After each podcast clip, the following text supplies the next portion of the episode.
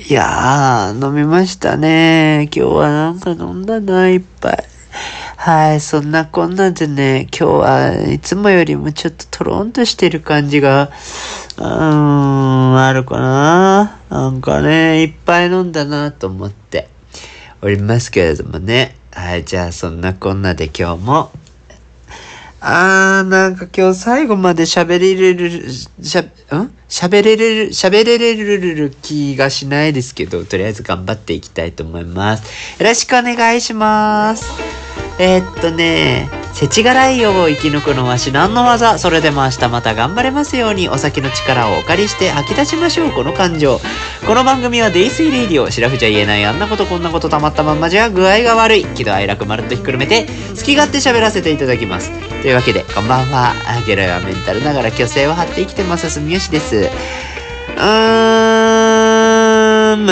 あ、ちょっと急にロングトーンを始めてしまいましたけれどもね。ちょっと酔っ払ってますね。あーなんか、うん、いい具合に眠く、眠気もきましたけれども、まあ頑張ってね。うん、なんか、うんなん、なん、なんかちょっと喋りたいなと思ったのですけれどもね、このボタンを押した、うんボタンを押した途端にちょっとなんか、あれですね、ちょっともう今日はなんか眠いかもしれないなと思いながらも、でももうここまで来たらね、お酒もあるんで今、も手元に用意してるんですよ。ここまでは飲んでからもう今日はゆっくりしたいなとか思ってる次第でございますけれどもね。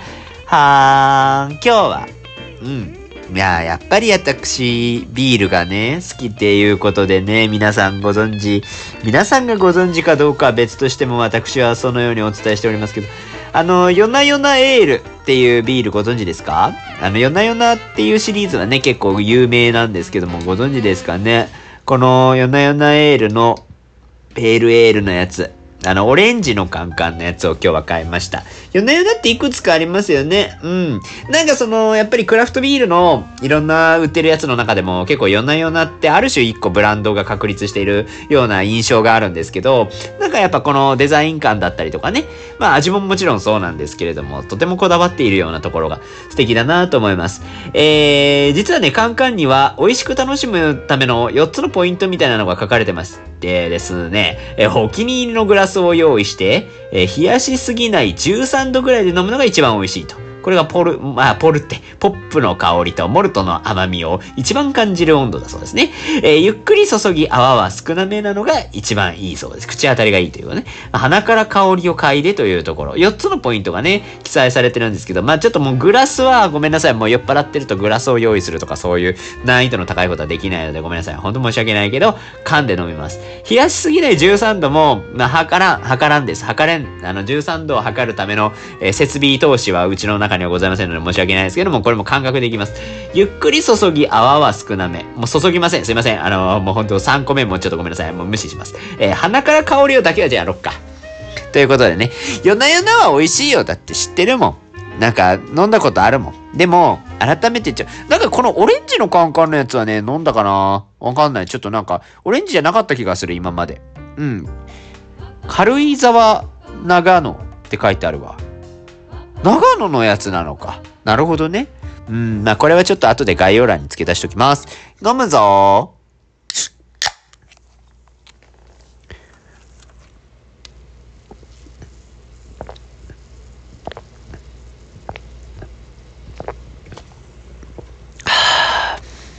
ずるいよね、こういうの。美味しいに決まってるじゃんね、そんなのね。はあ、そうですか。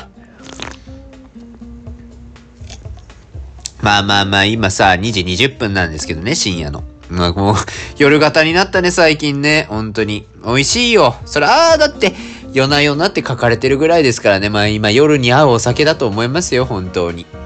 いやー、なんだろうな。この美味しさは何と表現すればいいのか。結構、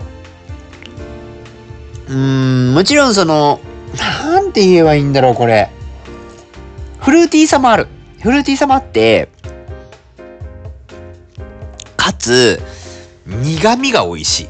うん、なんかこの、さっぱり飲める系というよりは、結構味わい深いの方に近いと思うんですけど、苦味が美味しいビールっていうのは結構美味しいビールの代名詞だと思うんですよ。で、私もまあまあそのしっかりと苦味があるやつって、好きだったりするんですけど、夜な夜なはね、結構、結構ちゃんと苦味のあるビールだと思っている。それでいてなんかちょっと鼻に抜けるフル、あ、鼻、鼻の、鼻から香りを嗅ぐを忘れてた。口から入ったわ。いい香りがする。いい香りがするね。だから言ってたんだろうね。夜な夜なエールさんはね。うん。いや、美味しいです。本当に美味しい。うん。前飲んだ、そのローソンのやつね、あの発泡酒もめっちゃ美味しいんですけど、やっぱクラフトビールにこうやって立ち戻った時に、何が違うというと、香りっていうところに関してはやっぱ夜な夜な強いっすね。美味しいわ。あー、うん、いいんじゃない？夜も更けてきたところで、おしゃべりを始めていきたいと思いますけれども。えー、聞いてくれる？ちょっとぐらい。ちょっとぐらい聞いてもらってもいい？なんかもうちょっと酔っ払ってるから、だいぶ、あの、ふわーってしてる喋りになりそうな気がするんですけどね。ああ、まあでもゆっくり、ゆっくり徐々に話し始めたいなというふうに思いますけど。あのー、ちょっと前になるんですけど、あれですよ、それこそね。えっ、ー、と、お友達のうちでね、バチェラーを見た時があるんです。バチェラーご存知ですか？あのー、だ、どこで配信してんの？あれは、バチェラーは。えー、どこかな？どっかでやってるんじゃない？その、アマゾンプライムビデオによる人気恋愛リアリティ番組って書いてあるよ。えー、バチェラージャパン。えー、最新作が、えっ、ー、となんだ ?8 月3日夜10時、独占配信全10話。あー、難しいな。ちょっと日本語がわかんない。えっ、ー、と、とりあえずなんか全10話でバチェラージャパンが出てるんですけど、今シーズン5らしいですね。で、このシーズン5に出てる人が、あの、まあ、いわゆるバチェラーと言われている独身男性の方。まあ、そうね、知らない方のために言うと、なんかね、バチェラージャパンって何のあれかっていうと、男の人が一人主役でいて、女の人がね、1,2,3,4,5,6,7,8,9,10,11,12,13,14,15,16人ぐらいいるらしいんですよ。で、この16人の中から、あの、いろんな体験を通じて、一人を選んでいくみたいな、恋愛バラエティなんですよね。うん。で、今回のシーズン5、まあ、シーズン5っていうぐらいだから5回続いてるんですけど、まあ、人気番組ですよね。で、今回はね、シーズン5で元プロバスケットボール選手の長谷川圭一さんが、バチェラーを務めておりまして、えその中で今、どなたがね、あの、最終的に残るかっていうところをどんどんやってると。もうなんか最終回らしいっすよ。うん。なんか、お友達のうちで、見たのはね、一番最初の話とその次の話まで見たんですよ。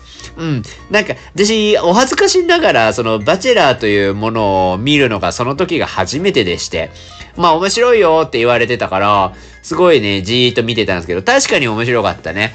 あの、バチェラーっていうのはやっぱ、なんでしょうね、その、まあ、男性もね、とても素敵な方が多いですし、女性も女性でね、やっぱえりすぐられた方々が揃っているっていうのがね、まあ、やっぱ面白い、面白いというか、とても素敵な方がね、多いから、まあ、見てるだけでもね、すごい、その、所作振る舞いとかを見てると、わあ、なんかすごく染み入るものがあるなとか思ったりもしたんですけどね。私なんか今までもそうなんですけど、例えばその昔で言うと相乗りとか、えー、あれは何ですか？あの、お家にみんなでいるやつ。ああ、ダメだ。もうね、物が出てこなくなりました。年だな。本当にね、恋愛バラエティのあれは何て言うんでしたっけね。ちょっとその後にやったやつ。相乗りの後にやったやつって。なんだったかな？あの、なんか家に行くやつ。これ何？恋愛バラエティ家とかで検索したら出てくる感じ？わ、出てこないなちょっと待って。ちょっと待って、気になってきた。あー、ダメだ。もう多分ね、今頃聞いてらっしゃる方はもう出てると思うんですよ。えーと、んなんて言ってる、なんて検索すればこれ出てくるの？えー、わかんない。やばいやばいやばいやばい。え、やだやだやだやだ。怖い怖い怖い怖い怖い怖い。相乗りの次が全然出てこないで、これ、やっぱ、やっぱ。えー、なんかね、ずっと言ってたのにね。えー、やだな、気持ち悪いな。ここまで出てんのにな。え、これで終わるの？この話これで終わるの？もういいかな？え、なんだっけ？なんか、なんとかハウス。なんとかハウスじゃない？テラスハウス？ごめんもうテラスハウスが出ないぐらい寄ってるんだ。ダメだね。あ、そう、テラハね。テラハって言ってたわ。うわ、今すごい嫌だった。た今ちょっと。うわーなんかこんな一言こうも一文字も出なかったわ。テラスの手の字もラの字もスの字も出なかった。ああもうねあれですよ本当にね。年だなと思いますけど。年取ったからなのかなこの恋愛に対する感覚もね。変わっていってんのかもしれないですね。なんかその結構そのバチェラーとかを見た感想として面白いのはめっちゃ面白いと思った。面白いと思ったんですけど恋愛ものとして見てるかって言われたら私は見なかったんですよ。なんていうか、なんかね、恋愛バラエティとして見れなかったのがなんでなんだろうって改めて自分の中で考えたときに、うーん、なんだろうね、複数の恋愛が一気に並行して起こるわけじゃないですか。まあ、バチェラーに関して言うと、一人の男性をめぐっていろんな女性がそれぞれ、その、恋愛をしようというアプローチをかけるわけですよね。それを見てると、私の中では、その、まあ、男性はもちろん一人なんだけど、たくさんのカップリングをいっぱい見てるような感じなんですよ。一気に。一気に複数見てるような感じになっちゃうから、なんだろうな。その、脳内が整理できないんですよね。で、自分はどちらかというと、一人の男性と一人の女性。まあ別に男女にこだわってはないんですけど、そもそもね。でも、一人の男性と一人の女性が、様々な出来事があって、様々な葛藤があって、それぞれの思い、それぞれの出来事、それぞれのなんかいろんな、ね、思惑だったりとか、言葉の掛け合いだったりとかがあって、恋愛が発展していくのか、あるいは、えー、お別れをするのかっていう、その、駆け引きみたいなのだあったりとか、そこにある、なんかその、感情の変化みたいなのが恋愛の醍醐味だと思ってるの。人を見る恋愛コンテンツの醍醐味ってそこだと思ってるので、そういう意味でいくと、やっぱ、その、1対1のやつになかなか没頭できないって思っちゃったんですよ。どちらかというと、あれに近いと思う。あのね、デスゲームに近いのよ。あの、一人ずつ消えていくのね。バチェラーって、もともと16人いるうちから、ちょっとずつ1話ずつに、あの、人が減っていくみたいなんですよ。で、人が減っていくその感じが完全にデスゲームと一致してんのね。その、いろんなキャラクターがいっぱいいて、なんか死んでいくみたいな言い方悪いけど、なんかそっちの、そのなんか、ねえ、そっちのなんていうのかな、その、ちょっとアクションじみた感じに見えちゃってて、正直。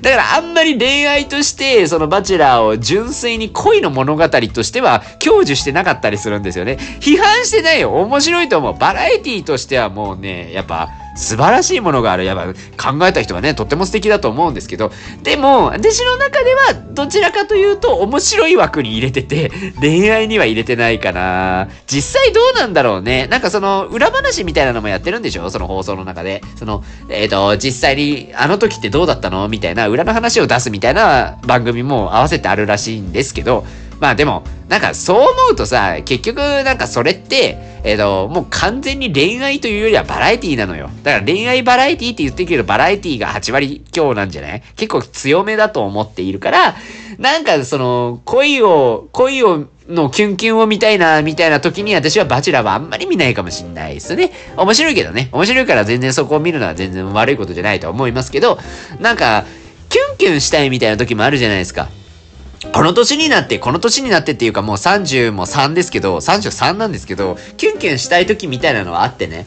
それがやっぱりできるのって恋バナしてる時だと思ってるんですよ。恋バナってさ、楽しいじゃない？なんか、その、まあ皆さんがご存知かどうかはもうわかりませんけれども、私はね、ちょっと若干、その恋愛に対しては結構後ろ向きな姿勢が今強いんですよ。もう、なん、ダメなの？もうなんか結構前からね、なんとなく分かってたんですけど、うーん、そっちに労力避けないって思っちゃってるところがあって。これはでも共感する人結構いるでしょ？多分、もう恋愛じゃなくてまあ仕事が忙しいしね、みたいな思っちゃって、あんまりこの恋愛に咲かなかったりとか、それこそ自分の趣味に没頭してるのがすごい楽しいから、そっちに全力使いたいな、みたいな人とかって、あんまり恋愛に行かないと思うんですけど、私もまあまあそっち寄りなんですよ。今少なくとも、その、友人関係とか、その、支えてくれる皆さんっていう人間関係がすごく温かいから、全然生きていく上でなんか寂しさを感じたりとかっていうのが正直あんまなくって。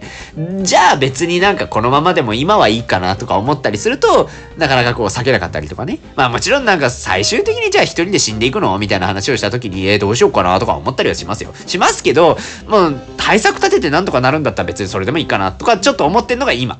だからこそ、そのあんまり自分の、自分事として恋愛は受け取れないんですけど、でも恋愛におけるあのキュンキュンとした胸の締め付けみたいなのを味わいたいとは思ってるんですよ。だからこそ他人の恋バナみたいなのが楽しいよね。っては思っている。そう。だからそういう話があったらぜひぜひね、あのー、シェアをしていただきたいとは思ってるんですよ。リア友の皆さんね。あの、もうあの、いくらでも、いくらでもいいですよ。もうそんなのはもう出してください。そのなんか恋愛、あの、今ね、その片思いの人がいてね、みたいなことの話がすごい好きで。な、まあ、すごい正確に言うと、恋バナって、恋バナってどちらかというと、その、成就する前が一番いいんじゃないですか。その、成就するかしないか分かんない中で、すごい好きでアプローチをかけてる時が一番楽しいから、その話聞かせてくれる？その、初デートどこ行った？とか、が聞きたい。あの、付き合う前のね、付き合う前の初デートどこ行った？とかが聞きたいから。もう付き合ってしまったら、それは幸せになんなさいよって話で。なんかもう、もはや幸せになんなさいよっていう、何これ義務感って言うと言葉がちょっと違うんですけど、もうなんか、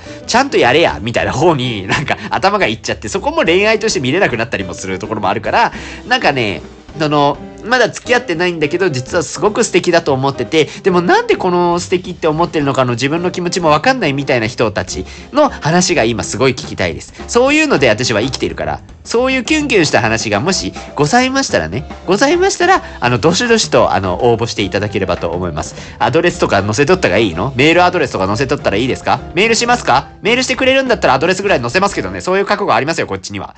いいですか？それぐらい聞きたいと思ってますんでね。もう全力で送ってきてください。よろしくお願いします。ほんと頼みますよ。頼みますよ。もうそういうのないと生きていけないからね、こっちはね。仕方ないじゃない。もう他人に依拠してしか生きていけないんだから、もうそれだったら他人に頼りますよ。こっちは。いいでしょそれぐらいはね。それぐらいは許してもらわないとちょっと困りますよ、こっちもね。ちょっとお酒飲んでいいですか？すいません。まあまあまあまあまあ。ちょっと熱くなりましたけど。まあ、ただ、うん、そうね。恋バナにおける持論をちょっと一つ、一つね、語っておくとすれば。あの、まあ、他人の恋バナは聞きたいですよ。だって他人の恋バナしかないんだもん。もう今、現実ね。ただ、他人の恋バナを聞く人間は、やっぱり自分の恋バナを語る覚悟を持たねばならぬっていうような持論があるのね、私の中では。そりゃそうよね。人にばっかり聞いて、自分が語らないとかさ、ダメじゃん。そん、そんダサいと思うのよ。だからこそ、ちょっと、今回はね、ある程度自分の恋バナもある程度ちょっと、語っておこうかなって。こ、ここまで言っといてなんだけど、需要はある？需要はあるのかな？知らないです。まあ、違うよ。違う。最近ね、私ね、本当に間違ってた。デイスイレイディオってさ、私が好きなことを喋る番組なんですよ。何？需要って。え、いいじゃんね。そんな相手がどう思ってるかとか別に関係ないじゃんね。っていうのを最近改めてふと思った。から、もういいです。私は喋りたいから喋りますよ。私の恋バナを聞いてください。あの、聞いてくださいね。そう、意外とね、意外と恋愛歴を改めてこう振り返ったら結構あるんですよ。実は。えっ、ー、とね、小学校から行こうかな。小学校時代の、もう小学生の時ってさ、そもそも、あの、まあ、な、簡単に言うとさ、まだ未発達じゃない正直な話をするとね。私だってそうだったもん。小学校のところに人間がかっちりできてたかって言ったらそうではないんだけど、あまあでも小学生時代もやっぱ好きだった子っているんですよ。っていうか、私ね、小学校時代はね、クソモテてたんす。いや、これはね、はっきり言っておいた方がいいよね。だってモテてたもん、女の子に。そう。だから、結構、その、女子とうまくやっていけるっていう性質は、この小学校時代からね、まあまあ強くあって。そう、好きだった子も、ちょっと何人かいるんですけど、なんかちょっと、親曰くよ。これあんま私も覚えてないんだけど、母親曰く、その帰ってきた私が、その、キスをしたという報告をしたらしいんですね。女の子とキスをしたんだ、みたいな。で、なんかすごいちょっと変な感じがした、なんか、たらこみたいな感じだったって言ったらしいんですけど、たらこみたいなっていうことは、おそらくですけど、そのなんか、フレンチキスじゃないんだと思う。もう、もうあんまり気持ち悪いからこれぐらいにしとくね。あとはさしてもらったらいいんですけど、だけどそれぐらいね、混ぜてたっぽい。うん、なんか小学校の頃から結構混ぜてたっぽくって、そういうのは実はね、結構小学校時代は強くありましたね。でも一番好きだった子は、その、今でも覚えてる M ちゃんっていう、まあちょ仮名にしとくね、一応ね。M ちゃんっていう子がいるんですけど、その子はめっちゃ好きで、うん、ずっと残ってたな。その M ちゃんと仲良くなりたいなと思って一緒に遊んだりとかもしたんですけど、うん、まあ結果何もなかったな、その時はね。うん、今どうしてるのかとかね、全然わかんないですけどね。小学校時代はでも、そもそもまあ好きな子もいたけど、モテてたっていうのがあったかなとは思います。あー、まあ、言っちゃうとその前の保育園時代から一人いたんですけどね、その、保育園時代はね、そもそもハーフの女の子が好きで、えっ、ー、と、どことのハーフアメリカのハーフだったかなで、まあ、その子海外に行っちゃったから途中で別れちゃったんですけど、そのお迎えが来るじゃない、保育園だから。で、私は私でちょっと親が遅く来て、その子が先に帰っちゃうんですけど、その門のところでその子が帰る直前にフェンス越しにキスをするみたいなのが日課になってたみたいなところがあったんですよ。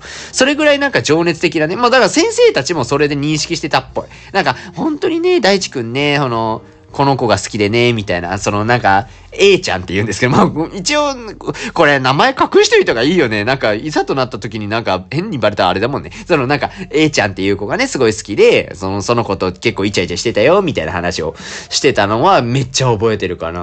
うん。そう。だから若い頃、若い頃っていうか、幼い頃は、まあまあ、混ぜてたし、すごい好きな子は好きだったし、なんか恋愛って、ぽかったような気はしますかね。中学になるとね、やっぱちょっとね、うん、自我も出てるし、時間も出てるし、そもそもでその、まあ、住吉第一っぽい顔になっていくから、まあ、なかなかちょっと難しくなるのよ。まあ、自分で、自分でこういうのを言うのもなんですけど、私はやっぱ可愛らしくしないと可愛くは見えないからね。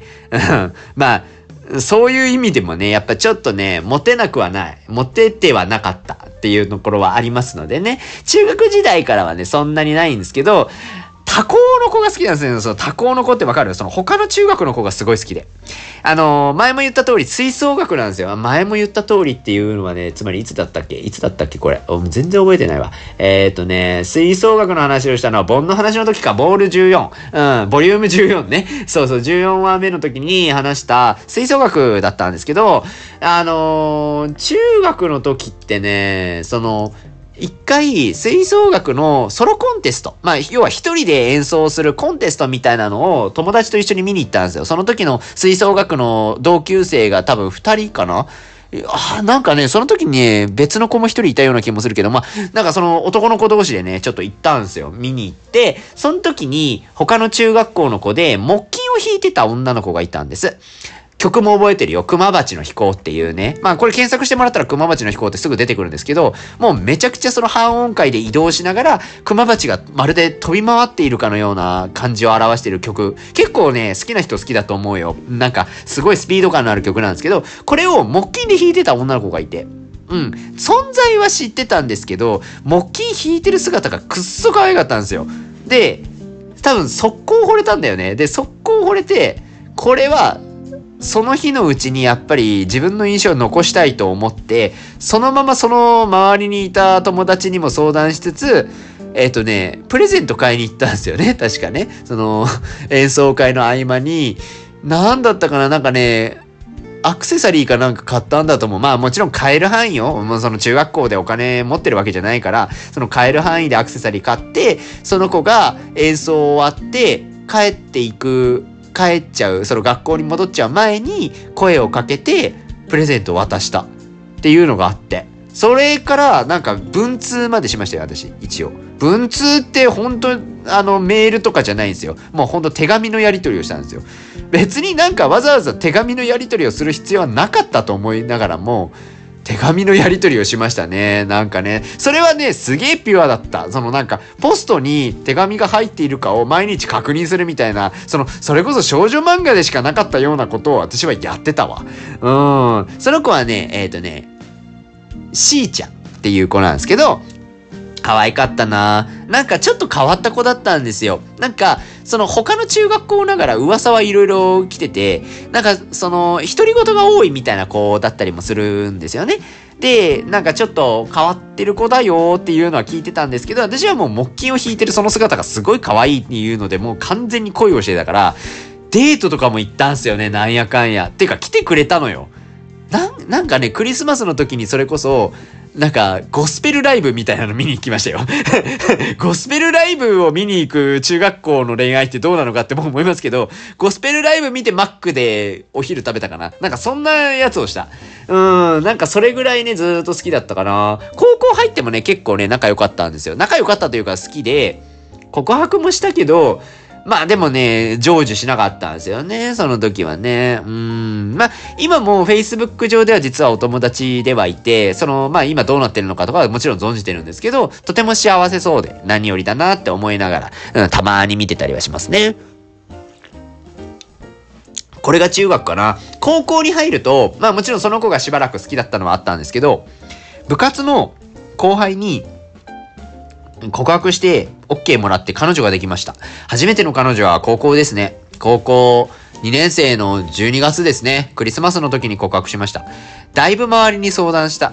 私やっぱり一人でなんか恋愛を勝手に進めるタイプじゃなかった。なんかその、え、いすげえ言い方悪いんですけど、外堀埋めるタイプだったんですよ。だから、その周りからまあまあいろいろ攻めて、結果、その そのなんかいろいろこういう風にしたがいいよみたいなのみんなからアドバイスもらい、クリスマスの時に告白して OK もらったかななんかね、本当は彼女からするとなんか一人でやって欲しかったみたいなのは後々聞いたんですけど、もうそれはごめんねって思いながらも、なんかまあでも好きっていう気持ちは本当だったから、付き合ったな。でも結構ね、早々に別れたんです。多分3、4ヶ月ぐらいしか経ってない。この子はね、この子は、T ちゃんだね。T ちゃんなんですけど、そう、これもね、いろいろあったんですよ。なんか当時の高校の、時って、生徒会に入ってたんですよね。で、私も生徒会副会長だったんですけど、えっ、ー、とね、高校3年生になったばっかりの4月の時に、遠足があるんですよ、高校って。一番最初、新入生還元遠足みたいなのがあって、それの企画をいろいろしてたんですけど、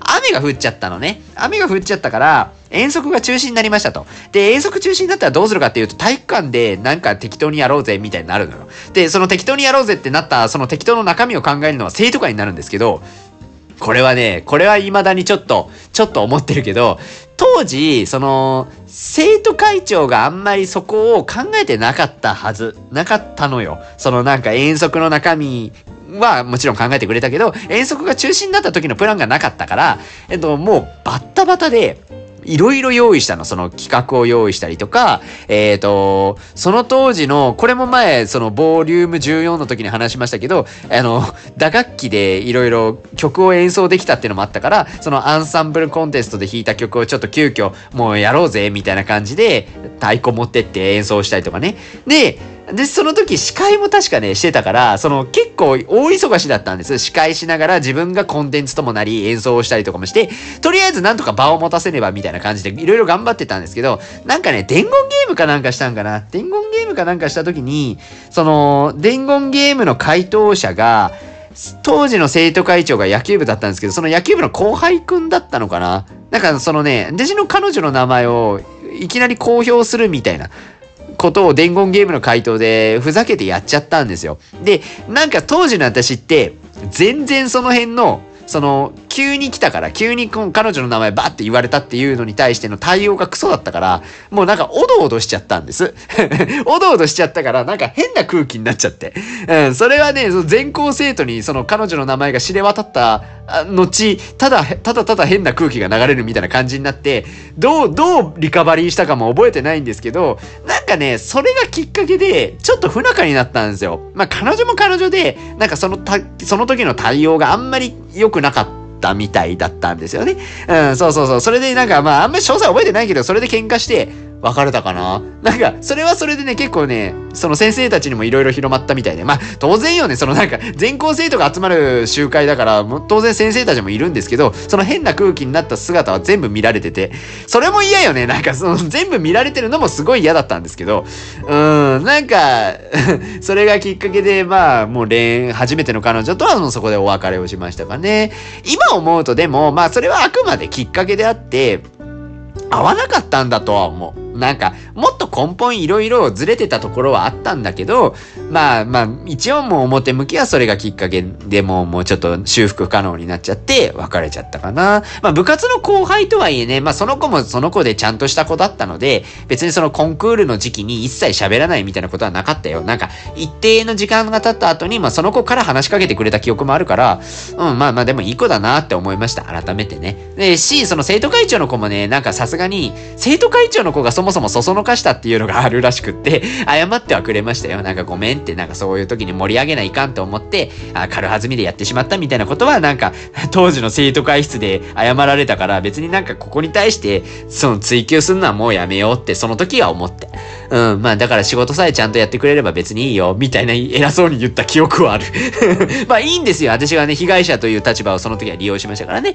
うん、まあいいんです。そんな感じでね、なんか高校時代は、まあそれも高校っぽいのかななんかまだ高校生のね、未だに実力のない感じで恋愛はやってたっていうところはあったりもするかもしれないですね。そっから大学生でしょ？大学生入って、うんとね、大学1、2年の時に、えー、同じ学部、まあまあ前も言いましたけど、21世紀プログラムっていうね、ところで、えっ、ー、と、一応入学をしたんですけど、同じ21世紀プログラムの子に告白をしましたね。同級生の女の子に。私結構告白してるんですよ、自分で。割と好きって思った瞬間に告白しているところはあって。そうそうそう、その子はね、結構なんか、えっ、ー、と、その子も、あその子もっていうのもおかしいけど、同じ名前だとあれなのか、R ちゃんかな ?R ちゃんだね。R ちゃんは、可愛かった。R ちゃんは可愛かったっていうか、ちょっと、その、おしゃべりな感じがするタイプの子かな結構わからないことをちゃんと質問するみたいな、その自分が芯があるっていうような姿勢がすごい好きで、なんか、本当に惚れたに近いんですけど、いっぱいこうおしゃべりしつつ、お友達同士で遊びつつも、あの、告白はね、これは2回してるね。なんか1回目告白した時に振られた時はなんか、なんかこう友達でいたいみたいな感じだったから、なんか友達でいたその延長線上になんかチャンスあんのかと思って、しばらく1年ぐらい経った後にもう一回告白したら、あの、他に好きな人がいるんだっていう話があったから、もうそこでわかる、まあもう諦めようって思ってやめたんですけど、ずっと好きだったんですね。うん、そういうのはあったかな。うん、これは、これもいろいろ相談したな。結構同級生とかにね、まあ、まあさっきも言った通り私外堀を埋めるタイプだったんですよね。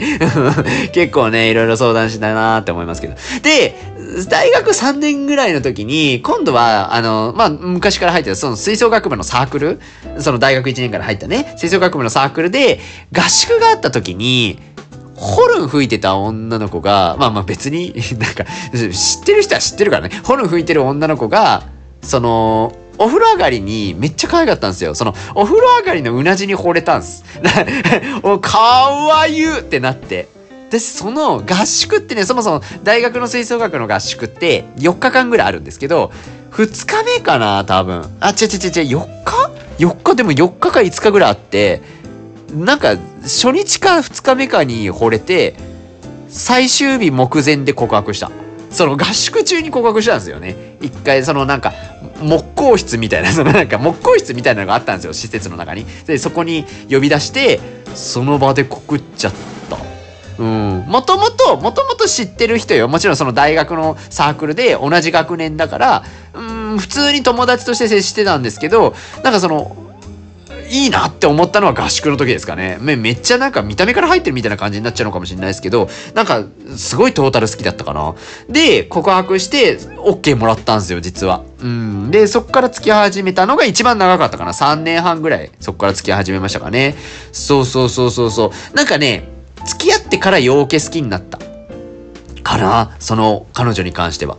いやー、本当にね、素敵なんですよ。なんていうか、もうお料理も上手だったし、確かに、ちょっといじられキャラみたいな位置にはいた子だったんですけど、私はもう完全にもう女の子として見てたから、とても、とてももう魅力的な子だなと思って一緒にずっといたいなと思って、彼女として付き合ってもらってた感じはありましたかね。そうそうそうそうそう。まあまあまあまあ、いろいろあって別れちゃったんですけど、社会人入ってからね。うん、っていうのはあったけど、めっちゃ好きだったなそうそうそうそうそう。だから彼女は人生で2回います。2回いますっていうのもあれですけど、2回ぐらいいますかね。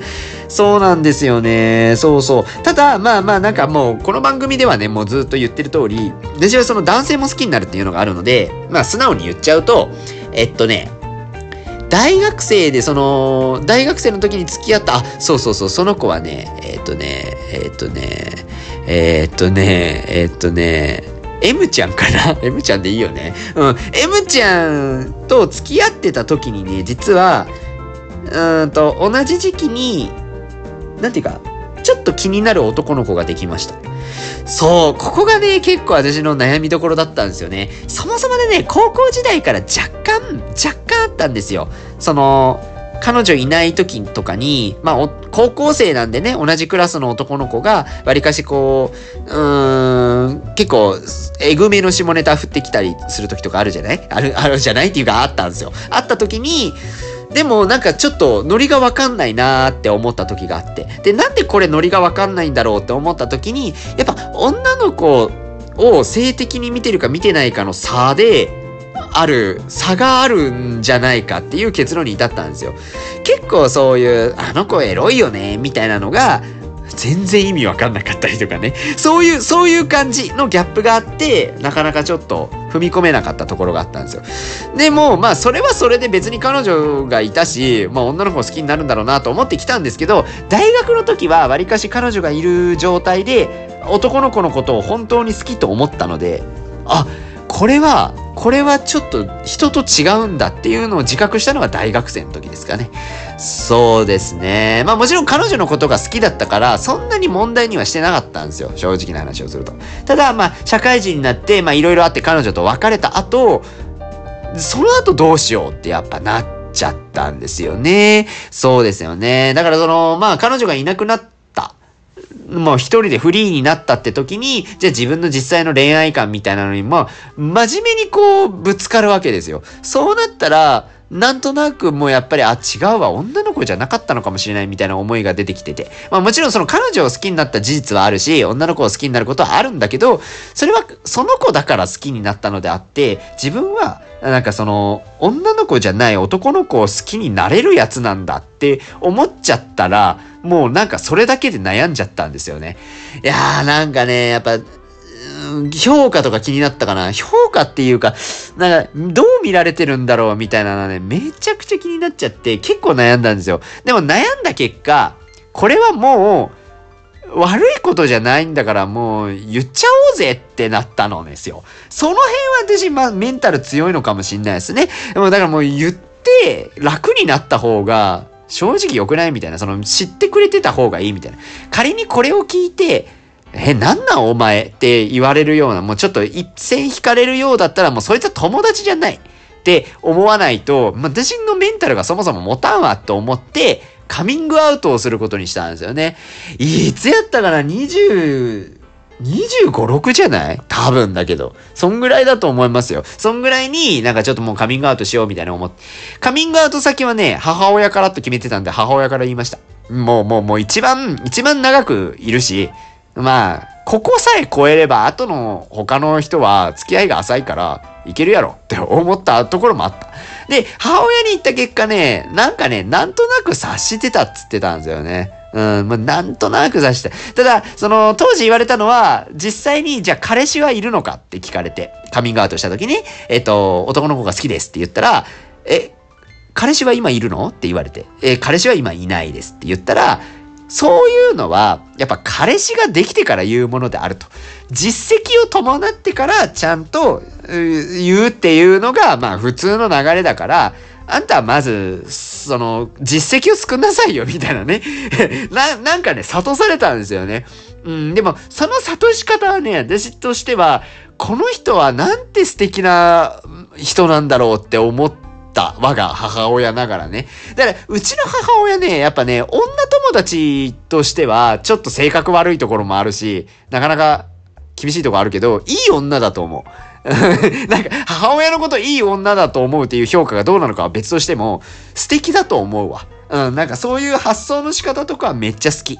うん、っていうのはあるので、まあ、これもマザコンって言われたらそうなのかもしれないですけどね。え、もう、いい生き様してると思う。だから、理想とはしてる。自分が女だったらそうなりたいって思うぐらいの人ではあるから、うん、やっぱね、なんかその辺はね、カミングアウトした結果割とスッキリしたなーって思いましたね。そっからはね、怒涛のように友達に全員言いました。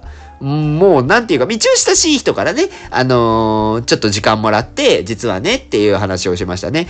なんでこう、なんか深刻に言ったかっていうと、やっぱ特に男友達そうなんですけど、じゃあ実際さ、もう実際の話ね、その、一緒に温泉行ったりとかしてたりもするわけじゃないですか。それって、人によっては気にすんじゃね？って思ってたりもしたんですよ。そういう風に見られてるみたいなのがあんまり気持ちよく思われなかったりとか。あの、正直な話すると温泉でそんなにいちいち裸を見て好きになることもないし、っていうかそもそもメガネかけてるから普段見えないんですよ。その ぼやけてるからね、視界ぼやけてるからそれどころじゃなくてね。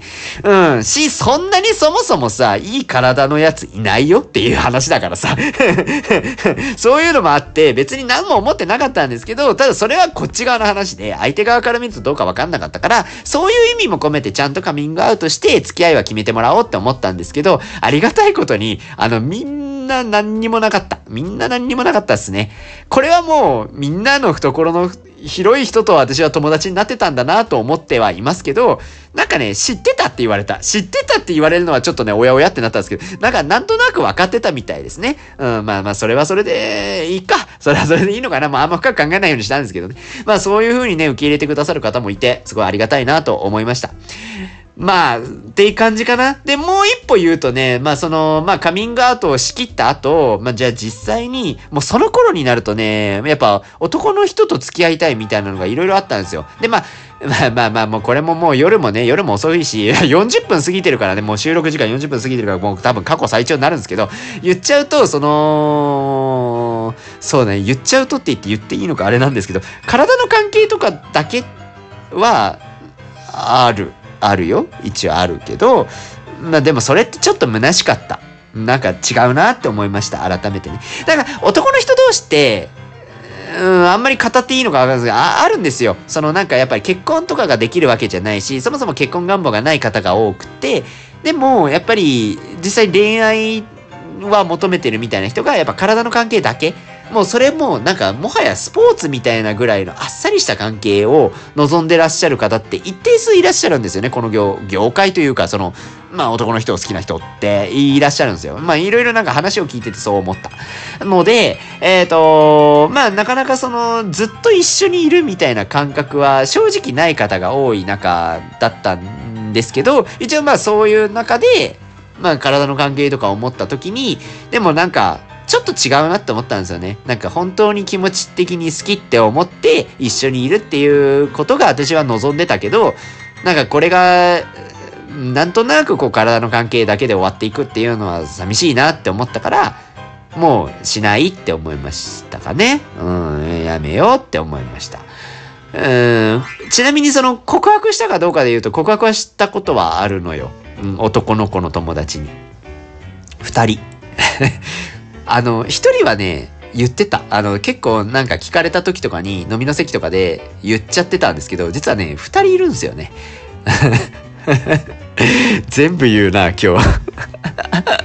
一人は、一人は、あの、同級生です。大学の同級生に実は告白しました。えっ、ー、と、T 君かな？に告白しましたね。そうそうそう、好きだったの。好きだったのっていうか、うん。一番一緒にいて、自分と違うものを持ってるって思ってた人。私だからそのどっちかっていうとさ、もうもうなんとなくラジオ聞いてる人はもう察してらっしゃるかもしれないですけど、まあ根が暗いし、なんか、なんかね、陰、陰なのよ。陽と陰で言うと陰なんだけど、その T 君に関してはね、陽なんですよ。もう完全にもうカラッとしたタイプ、ドライな方、ドライって言っていいぐらい、カラッとしてるタイプの人なんですよね。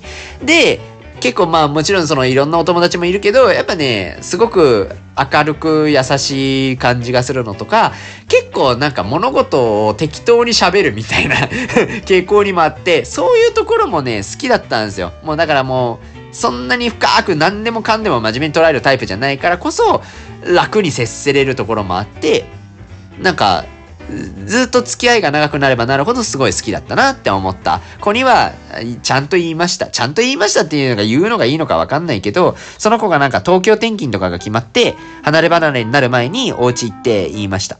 まあその前もね、いろいろあったんですけどね、そのなんか告白するのを決意するまでにもいろいろあったんですけど、まあ割愛すると、もう、えー、別れちゃう前に言おうと思って、好きですって言ったかな。その子はね、ありがとうって言ってくれた、その時は。うん。まあもちろん、なんか分かってた、分かってたは分かってたかな。その男の子は明らかに女好き。女好きって言うと言い方悪いですけどね。うん、まあまあでも、まあ誰が見ても違うよねってなるのも分かってたけど、言わなければそれはそれでずっと一生残るんだろうねって思ったから、言いましたね。じゃあ、お家まで、お家までお邪魔するのもね、今思えばすごいことをやってんなって思うんですけどね。そう。でもそのことは、その告白してから一切もう関わりがないかと言われたらそんなことはなくて、お盆とかたまに帰ってきてくれた時に一緒に飲んでたりはしますよ。うん、そうそうそうそう。だなんか、そういうところを含めていいやつだなって思う。てか、そういうやつだって分かってたから告白したのかなっていう気もするしね、今になって思えばね。うん。だからまあ、なんか好きになって後悔はしてない。うん、かなとかは思ったりします。その子はね、もう結婚をしてまして。うん。今、妊活中って言ったかな、奥さんがね。そうそうそうそう。またね、なんかそういう風に家族を作っていってるっていうような話も聞くと、結構、その、もう嬉しいになるかも。寂しい気持ちもあるかなとか、なんとなくいろいろ自分でも探りを入れてはいるんですけど、もうでもなんか嬉しいかも。うん、よかったなって思う。かなとかね。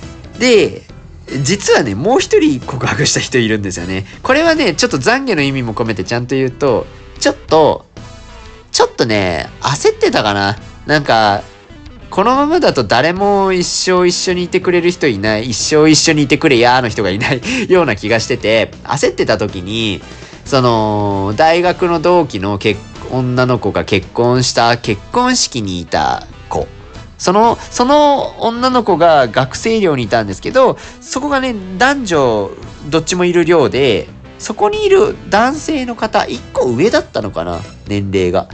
が、結構なんかその、どちらかというとなんか、ノーマルの恋愛観じゃないんじゃないかみたいなことをさらっと聞いて、あんまりそういう人いないから、一緒に喋ってみたいって思ったんですよ。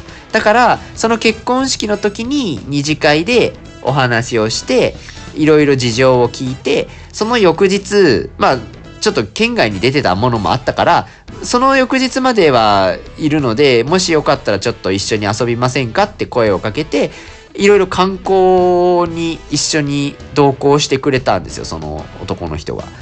その人がずっと一緒にいろんなところ紹介してくれたりとか、もう一日ご飯食べたりとか、いろんな観光地巡ったりとかして、なんか、でも遠方に住んでる子だからもう一生会わないかもって思ったんです。一生会わないかもって思って、その日一日すごい楽しかったっていう感じだったから、その帰る前に実はとても好きになりましたって告白したかな やっとるね、私、まあまあね。